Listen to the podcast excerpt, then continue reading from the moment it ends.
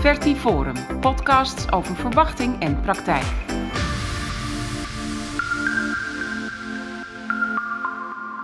Welke gevoelens en emoties kom je allemaal tegen als je een fertiliteitstraject ingaat? En hoe ga je daarmee om?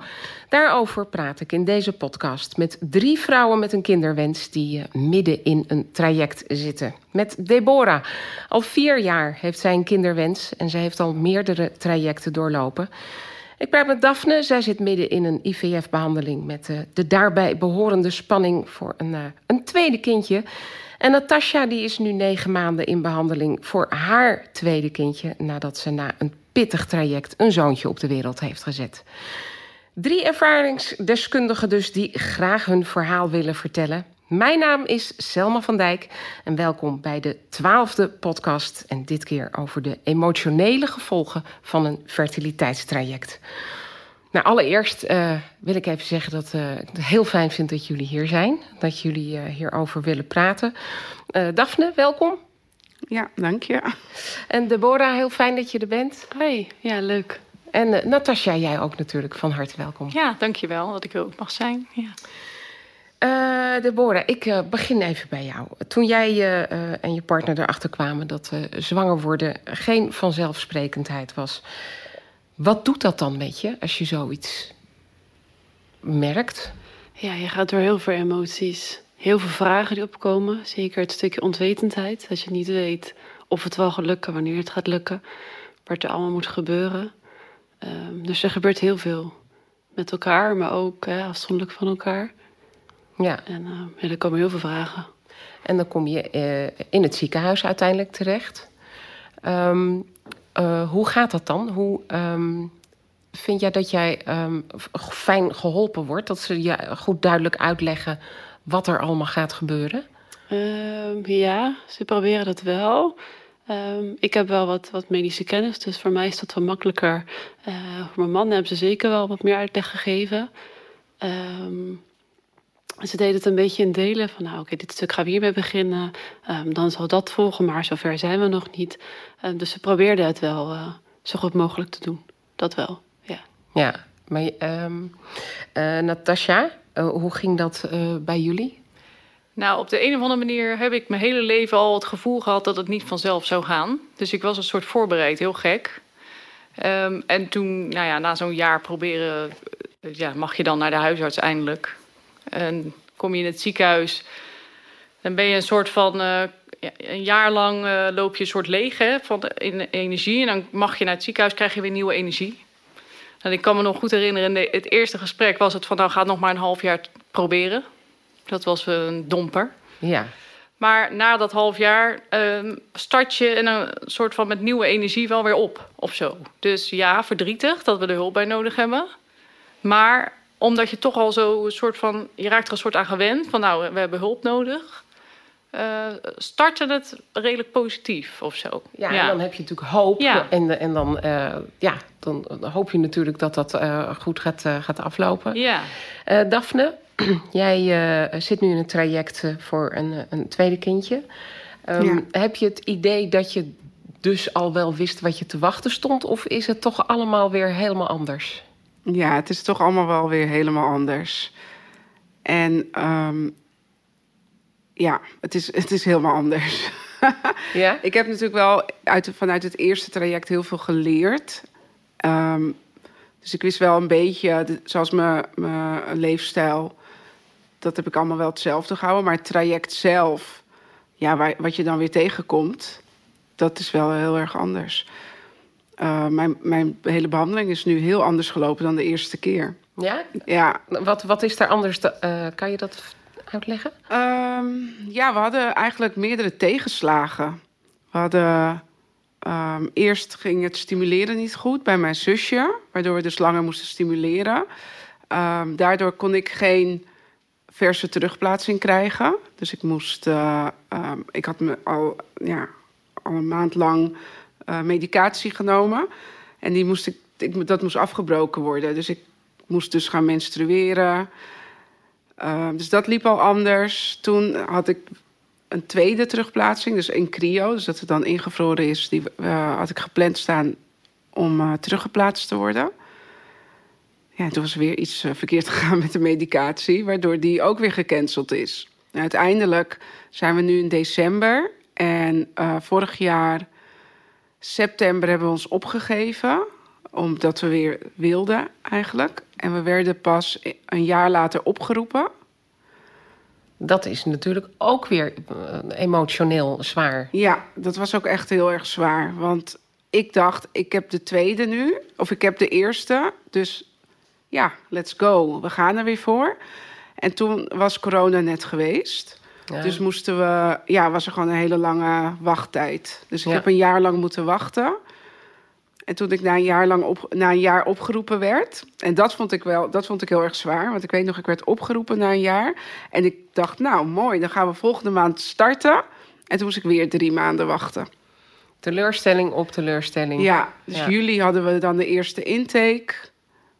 Nee, juni zelfs, half juni de eerste intake. Half, of half juli, een maand later. Want ze zei van, nou, dan gaan we gewoon snel aan de slag. Kregen we de, het consult in het ziekenhuis. En toen dacht ik, nou, dan hebben we over een maand wel de terugplaatsing... of de punctie bij mijn zusje en dan de terugplaatsing.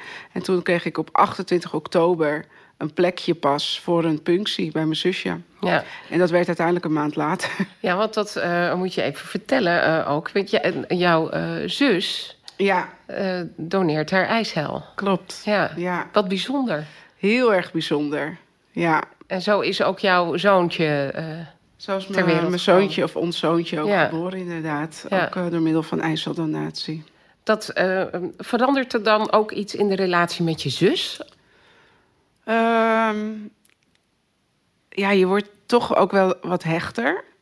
Maar ook omdat je dus, ja, wat je normaal met je partner doet, deed ik nu met mijn zusje. Ja. We hadden ervoor gekozen om um, wel met z'n tweeën naar de afspraken te gaan.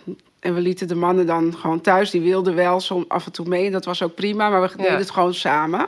Dus je ziet elkaar om de twee, drie dagen. En je bent uh, met elkaar in gesprek over de behandeling. En over um, ja, wat er met je gebeurt en hoe het nou gaat. En je hebt ook best wel diepgaande gesprekken met elkaar.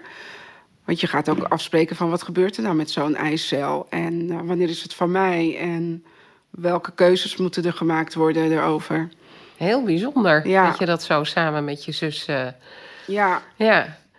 Uh, Natasja, hoe um, is dat voor jou geweest en, en voor jou en je partner? Hoe is dat om nu zo samen in zo'n traject te zitten. Wat, wat doet dat met jullie relatie? Nou, ik denk, uh, we zitten nu in het tweede traject. Ja. Um, ik voel dat wel heel anders dan het eerste traject. Ja? Of zo. Omdat in het eerste traject um, waren we er heel erg samen in de behandelingen bezig. Ik ben uit mijn uh, laatste ICSI-behandeling met elf embryo's gekomen. Dat is heel veel. Ja. En ik maak daar nu in mijn tweede uh, traject eigenlijk gebruik van. Dat mislukt dus steeds. Daarom duurt het zo lang. Maar dat doe ik eigenlijk een soort alleen.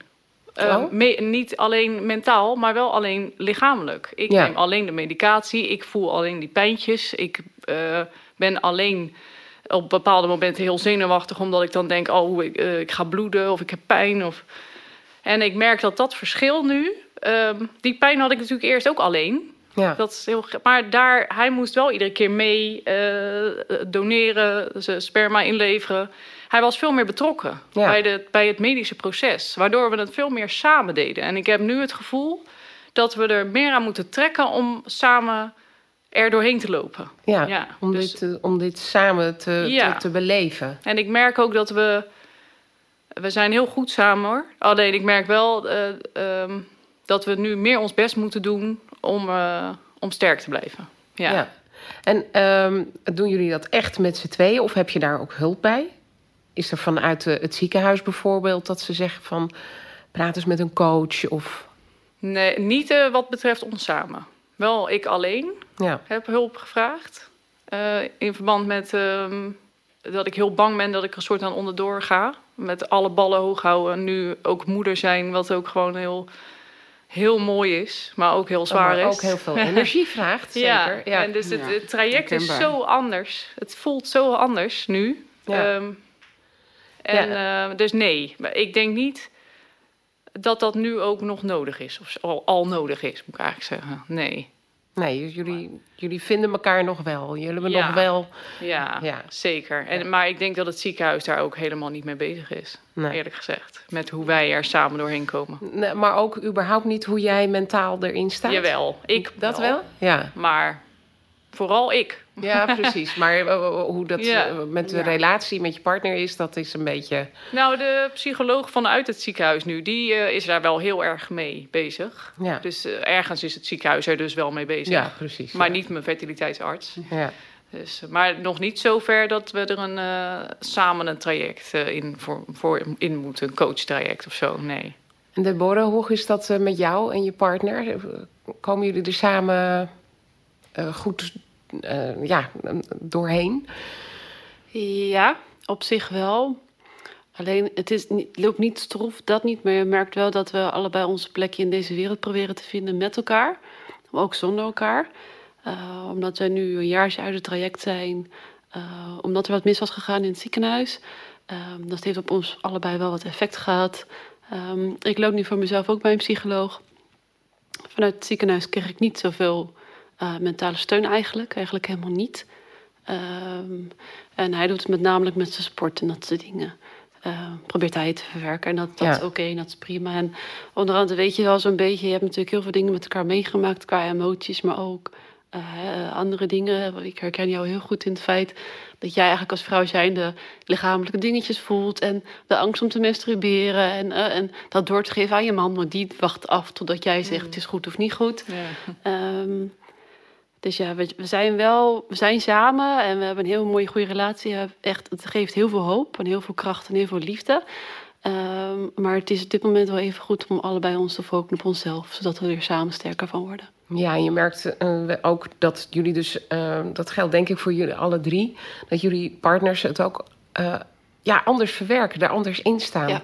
Ja. Maar dat komt natuurlijk ook omdat jullie het lichamelijk Ja, eh, echt moeten, eh, moeten doen. ja. Ja. Ja. En, en ik denk ook omdat zij man zijn. ja. Nog iets anders. eh, Ja. Dat denk Zoals bijvoorbeeld een, eh, ja, dan heb je, ik had een vertraging en ja, mijn vriend denkt heel praktisch en die zegt, nou, dat is wel, we kunnen nu wel naar Spanje, dat is wel handig. En ik denk naar Spanje. dus Ja. we denken ook gewoon, ja, toch even iets anders. Ja. Dus daarin merk je het ook. Maar soms is dat wel even goed. Dat je denkt, ah, ja, pff, nee, oké, ja, je hebt eigenlijk wel gelijk. Ja, even rust klopt. ook wel goed. Maar, Ja, hè? ja, ja. Ja, als vrouw zijn, je wilt het gewoon heel graag. Let's go. Ja. Ja, Maar- ja, precies. Ja, het, eh, ja, het wordt toch anders omgegaan met, met emoties. Ehm, en hoe is dat met vriendschappen? Hebben jullie eh, vriendinnen waar jullie eh, mee kunnen praten? Of ehm, misschien mensen die in dezelfde situatie zitten Ja. als jullie? Ja. Helpt dat? Is dat fijn? Ehm, deels. Zeker de vriendinnen die het meemaken. Dat, hè. Je gaat natuurlijk heel veel dingen herkennen. Je gaat elkaar ook wel steunen. Maar ik merk ook wel heel erg dat mijn cirkeltje qua vriendinnen steeds kleiner wordt. Eh, omdat de geduld hè, en het begrip eh, lijkt steeds minder te worden. Ehm, als je bijvoorbeeld eh, een situatie neemt dat je even heel met jezelf bezig bent in je eigen wereld, dus even een tijdje niks gaat horen. Voor de ene die begrijpt het heel erg en de ander die snapt er helemaal niks van. Wat ook oké is, en dat hoort er gewoon allemaal bij. Ehm, maar dat maakt het soms wel lastig. En natuurlijk alle goed bedoelde adviezen die je krijgt. Ehm, Ja, jullie, ik hoor jullie Ja. lachen. Eh, Ja. kan, je, kan je er eens een paar opnoemen? Ehm, eh, je moet het gewoon tijd geven. Misschien eh, laat het zijn. los. Eh, misschien als je deze positie neemt. Eh, misschien als je dit eet of als je dit drinkt. Je moet er niet zo gefocust op zijn, inderdaad. Of mijn vriendin, Ja. de moeder daarvan, Ja. die had... Ja. Oh ja. Ja. Nee, dat is dus Ja. zeer herkenbaar eh, voor jullie. eh, Ja, hoor. Ja, alle tot frustratie aan toe. Ja. Ja. Ja. Hoe open zijn jullie eh, over dat je in een fertiliteitstraject zit? Is dat iets wat je heel makkelijk eh, eh, vertelt? Of is dat echt wat je in je eh, eigen kring wil houden? Of, eh, Nou, ehm, in mijn geval groeit dat een soort van. Dus in het begin heb je een soort sprookje dat je het heel erg met elkaar doet. Hè, want dat doe je normaal ook in de slaapkamer. Dus dan, maar dat is niet vol te houden. Want eh, in mijn geval dan iedere maand een terugplaatsing. Ehm, ik, en dan eh, twee, drie echo's. En Ja. ook nog, ik, ik werk in het ene ziekenhuis en mijn behandeling is in een ander ziekenhuis. Dus ik moet daarvoor reizen. Dus ik ben heel vaak weg. Ja, je moet op een gegeven moment op je werk wel iets gaan vertellen. Ja. En Ja. bij vrienden, die gaan op een gegeven moment ook aan je merken. Die weten dat er nog tien embryo's liggen. Dus, en, eh, en mijn zoon is 2,5, dus het is nu toch wel tijd. Ja, dan krijg je dat natuurlijk. Ja. Ja. En eh, dan krijg je daar ook eh, ja, toch wel een soort van eh, hints. Hè? Ja. Ja. En, eh, maar ik merk wel eh, dat ik er wat terughoudender in ben in het tweede traject. Ja. Het eerste traject hebben we het uiteindelijk overal opengegooid. En nu merk ik dat ik dat lastiger vind, omdat de emotie anders is. Want je hebt toch al een kind. Ja. Ja, Oh, merk je dat echt? ja Is dat aan mensen- mezelf, hè? Ja, ja. Ja. Maar eh, is dat ook een reactie van mensen? Dat mensen zeggen, nou, ga je dat nou nog een keer doen? Je hebt toch al een Ja, kind? hoor. ja, ja. absoluut. Ja. Ja? Ja, heb ik wel eens. eh, En ik vond dat eigenlijk heel erg bijzonder, inderdaad. Er was gewoon. En iemand die echt best wel dichtbij me stond, die zei van. Ja, je. Maar je bent zo bezig met wat je niet hebt. Je, moet dan, je bent toch ook nog blij met wat je Ja. hebt. En dan vraag ik me af, hoe is dat anders voor een, iemand die normaal zwanger kan raken en ook een tweede kind wil? Het betekent niet dat ik minder hou van mijn eerste Nee. kind. Ik heb gewoon ook een kinderwens of een gezinswens. Dus dat, ja, dat doet wel pijn. Ja. En ja, ze lijkt alsof ze het niet snappen of zo. Mm. Maar soms denk ik, is het ook een soort van verkapt, goed bedoeld advies. Om eigenlijk je de pijn te, te ontnemen of zo. Weet je wel, zo van, Ja. ze willen niet dat je die pijn weer Het is goed bedoeld. doorstaat. ik. Ja, Ja, Ja, ergens maar wel. Ja. het is niet helpend. Nee. Nee. nee, dat snap ik. Ja. Eh, voordat jullie eh, ehm, eh, aan eh, een fertiliteitstraject begonnen, hadden jullie enig idee wat je te wachten stond? Daarvoor. Nee. Eh, ik wel. Althans, ik werk zelf, ehm, ik werk zelf in, het ziekenhuis ook. En met name gericht op premature kinderen. Dus ik kom natuurlijk ouders tegen die ook kaas hebben gehad met IVF, IUI, ICSI. En dan eindelijk een mooi kindje die dan wel te vroeg geboren is of ziek is, maar eh, wel een mooi kindje hebben. Waar, je, waar ze alle liefde aan geven. Dan zie je natuurlijk zeker op dag drie, hè, de, de, de, de, de kraamtranendag, komt natuurlijk heel het verhaal van... joh, eh, het is zo mooi, het is zo kostbaar, want we hebben al een traject. En ik wist wel, ehm, als ik zo die ouders zag, hoe mentaal het zwaar kon zijn. Ehm, natuurlijk, ergens denk ik ook, ja, maar mijn, ja, mijn traject loopt misschien anders. Dus ehm, ik heb er sowieso wel de kracht voor. Dat heb ik als vrouw überhaupt wel, echt de oerkracht die je van binnen hebt. Ja, geloof ik ook. ja, dat die er echt wel is. Dus ik wist ergens wel een beetje wat ik kon verwachten. Maar niet als je me nu zou terugvragen van... joh, is het hetzelfde met wat je gehoord hebt... dan, dan is dat toch een beetje anders. Omdat je het nu zelf eh, ervaart. Ja, met de Ja. tegenslagen die erbij zijn gekomen... Is het toch wel net iets anders. eh. Ja. Het komt er overheen, maar... Nu zijn jullie, eh, eh, eh, eh, somm- twee van jullie met, met een tweede traject dus bezig. En ehm, jij bent, Deborah, al vier jaar Ja, ja. bezig. van drie jaar in het traject, ja. Hoe hou je dat vol? Ehm, ja, je gaat. Dat is de kracht die je hebt. Het is de hoop, de wens die je hebt. En elke maand ga je ervoor. Je hebt natuurlijk je downdagen, maar die zijn niet vergeleken met de updagen. Dus daar trek je aan op en je houdt je vast aan het positieve. Ehm, en daarop ga je door. Ja, ik zelf ben er nu heel even uit, omdat het voor mij gewoon een beetje te veel is geweest. Ehm, dus ik ben nu weer gaan mentaal mezelf aan het werken. Eh, maar die kracht die zit wel ergens diep van binnen. Ja. Ja. Dus dat traject gaat, eh, daar ga je weer aan beginnen. Waarschijnlijk wel. Maar Ja. voor nu is het even Maar pas op nu plaats. eventjes, eerst rust. even je, Ja. jezelf terugvinden. Ja, ja, zeker. Nou, dat ja. Ja, Ja. Ehm, goed, als je dus ja, in zo'n traject zit, dat is natuurlijk één grote rollercoaster van, van gevoelens en emoties. Je gaat eh, eh, alle kanten op. Eh, Deborah, kan jij ehm, uitleggen of vertellen hoe jij het voelde? Wat, welke emoties komen er allemaal op je af? Oeh, het stukje hoop is iets waar je het begin heel erg op vaart. En dan krijg je elke maand toch een beetje de tegenslag. Gezin, oké, je wordt er ongesteld. Dus het is deze maand weer niet gelukt. Dan, dan volgende maand, dan volgende maand. En zo ga je steeds een beetje hè, tegen de volgende maand daartegen opzien. Althans, dat ik heel erg. Ehm, gefrustreerd raak ik een beetje. Eh, omdat ja, je wilt het heel graag en er is niks mis met mij, er is niks met mijn man, dus het moet toch lukken. En jeetje, wat is het knijt oneerlijk. En dat stukje oneerlijkheid, dat is iets wat bij mij heel erg eh, in de down-periode heel erg naar voren kwam. Dat was een hele zware emotie die ik soms nog steeds wel heel erg voel. Ja. Ja. ja en, En herken je dat, Natasja, oneerlijk? Ja, oneerlijk, onmacht. Ik denk dat dat Ja, ook een mooi een woord mooi is. ja, ja. En het gekke is ook nog dat ik ga altijd, uh, even over mijn tweede traject gesproken, ga ik er met, echt met uh, frisse moed in. En met heel veel vertrouwen ga ik erin. En dan in de loop van de dagen wordt, dat, wordt die onzekerheid steeds groter. Uh, de wachtweken, die al besproken zijn. um, en dan merk ik dat ik eigenlijk steeds verdrietiger word... naarmate ik dezelfde pijntjes voel als vorige maand. En ja. dan word ik onzeker, dan word ik verdrietig, dan word ik boos. En wanneer ik het meest boos word, is als er iemand in me, die in mijn directe omgeving dan ook nog vertelt dat ze zwanger is. Ja, dan, dan wordt, uh, ja. Ik denk dat het verdriet dat dan bij me vrijkomt nog groter is dan een mislukte terugplaatsing. Ja. En dat is heel gek. Ja. Uh, is het dan ook als het mensen uit je familie zijn die uh, dat plomp verloren zeggen. Doet dat ook heel erg pijn? Of zijn er ook wel mensen die jouw situatie weten en snappen en het voorzichtig proberen te brengen? Maakt dat enig verschil? Uh, ja, maar dat gebeurt nu niet. Omdat er nu veel minder mensen op de hoogte zijn van ons tweede traject. En ze denken, het is al gelukt. Dus dus we kunnen gewoon roepen, hey, wij zijn zwanger. En het is helemaal in tegenwoordig om filmpjes te sturen met uh, echo-foto's. En uh, het, het eerste kindje wat dan een envelop open, openmaakt waar een, uh, een foto uitkomt. En dat is een beetje hoe het tegenwoordig gaat. En dan krijg ik zo'n filmpje binnen op mijn telefoon. Ik kijk ze niet eens, want ik nee. weet het al. Ja. Namelijk, ik verwacht hem al. Ja.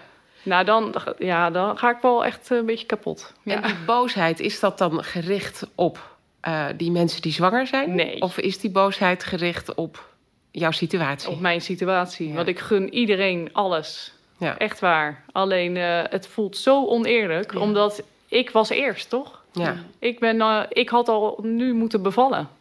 Dat zat in mijn hoofd. Negen maanden later. Ik moet nu bevallen. Ik zie jou knikken, Deborah. Ja, ja ik, uh, zeker mijn werk zie ik natuurlijk sommige casen van... dat gaat natuurlijk heel erg aan mijn hart. Maar ook het feit dat we afgelopen april een miskraam hebben gehad.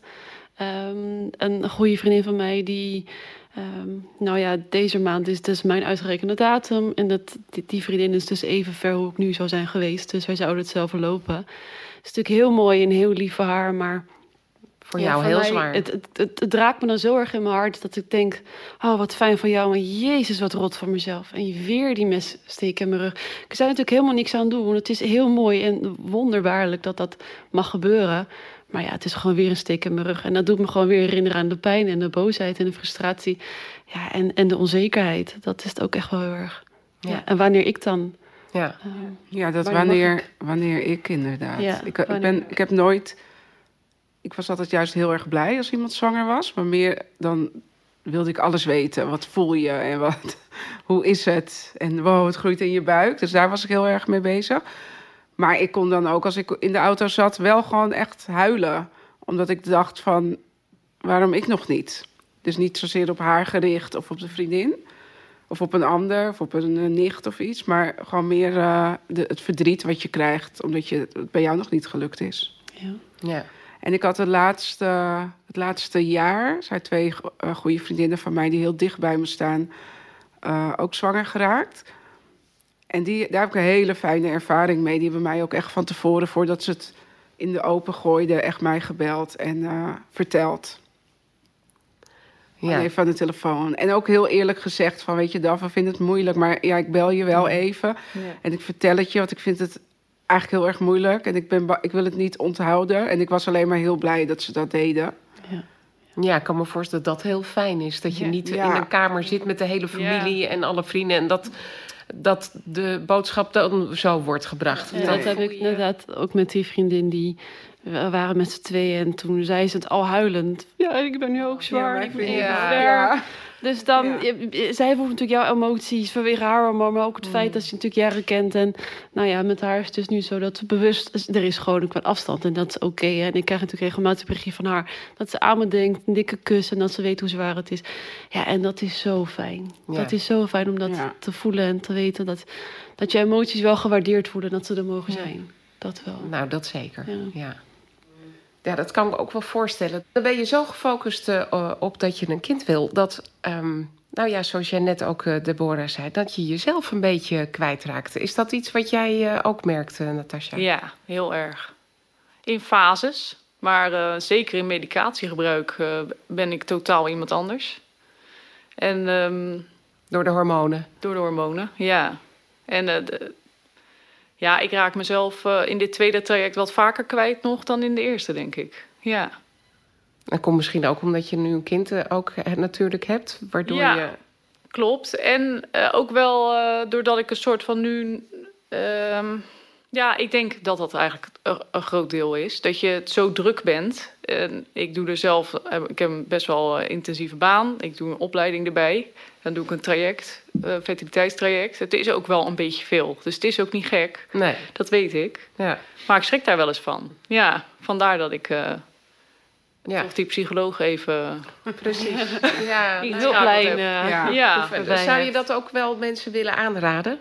Om te absoluut. praten met een psycholoog? Ja, en ik, ehm, ik mis dat ook gewoon wel een beetje. Mensen die echt weten hoe het voelt Ja, om me heen. Zeker. Dat mis ik. Want ik heb wel vriendinnen en ze zijn allemaal heel lief. En mijn zus staat heel dichtbij. Ze zijn zo lief, maar ze... Dat zeggen ze zelf ook, hè. We, we weten niet precies hoe jij je voelt. Nee, En dat... eh, ik mis dat zo enorm, ja. ja. Ehm, is er eh, eh, tot slot nog iets waarvan jullie zeggen van... nou, dat zouden we mensen die nu zitten te luisteren eh, willen meegeven... ehm, om door te zetten? Eh Daphne, heb jij... eh, Ehm, nou ja, wat mij heel erg geholpen heeft, is ehm, proberen ja, niet op dat medische, medische stukje te focussen. En vooral te focussen op de dingen waar ik wel controle op heb. Dus ik probeer, tenminste, ik probeer niet, ik sport heel veel. Dat heb ik al mijn hele leven gedaan, dus dat blijf ik ook doen. Ehm, maar ook mijn voeding en eh, vooral open en eerlijk praten erover heeft mij ook heel erg geholpen. Helemaal in het begin was ik, eh, nou, toen ik net hoorde dat ik niet vanzelf zwanger kon raken, was ik heel erg gesloten. En toen heeft het ongeveer vijf jaar geduurd voordat ik daar open over was. En nu merk ik, nu ik er open over ben, ehm, ja, dat het gewoon zoveel geeft eigenlijk. dat het voor jezelf ook makkelijker Voor mezelf wat makkelijker is. Het heeft, geeft natuurlijk ook wel weer wat ehm, ja, andere uitdagingen. De goed bedoelde adviezen. Ja, en dat je dus dan ook ja, moet leren. Maar ik heb ook daardoor geleerd om beter mijn grenzen aan te geven. En Ja. beter voor mezelf te zorgen. En ehm, zoals nu dan in het tweede tra- traject. Jij vertelt net dat je eh, dan de opleiding erbij doet. En dat deed ik ook helemaal in het begin. En ik heb ervoor gekozen om juist eigenlijk eventjes een stapje terug te doen. En dat gewoon eventjes in rust te doen. En niet het erbij te doen. Maar dat dat eigenlijk gewoon even het hoofd... eh, dat moet je natuurlijk ook kunnen. Ja. Dat kan niet iedereen. Maar ik denk wel dat, dat je ja, beter voor jezelf zorgen. Dus je, dat einddoel, die baby in je armen, de- want dat is waar je naartoe wil. Maar je, de weg er naartoe moet je eigenlijk ja, zo goed mogelijk voor jezelf eh, belopen, denk ik. Ja, en daar eh, rust ook in, in. Ja. ja. En, en even, een, eh, even een jaartje eruit, de- waarschijnlijk kom je gewoon wel sterker Ja, terug. zeker. En wijzer en mentaal beter ook. Ja. Ja. Daar geloof ik echt in. Ja. Zullen we het hierbij afsluiten? Hebben jullie nog een, eh, nog een mooie eh, tip of een mooi verhaal voor luisteraars? Ja, ik denk dat het allerbelangrijkste is dat je je grenzen bewaakt. Ja. Je eigen grens bewaken. Ja. ja. Ja, luister naar je gevoel. Ja. Altijd naar je gevoel luisteren. Ja. En onthoud dat je een waardig mens bent. Nou, dat vooral. Ja, Deborah, dank je wel. Daphne, dank je wel. En Natasja, Yes. dank jullie Ja, wel dat jullie hier zo open en eerlijk eh, wilden praten over de, jullie ervaringen. En natuurlijk eh, heel veel sterkte in het traject en vooral heel veel geluk. En eh, bedankt voor het luisteren naar deze podcast over wat een fertiliteitstraject mentaal met je doet. Ik hoop dat het je helpt, nieuwe inzichten heeft gegeven. En graag tot de volgende podcast.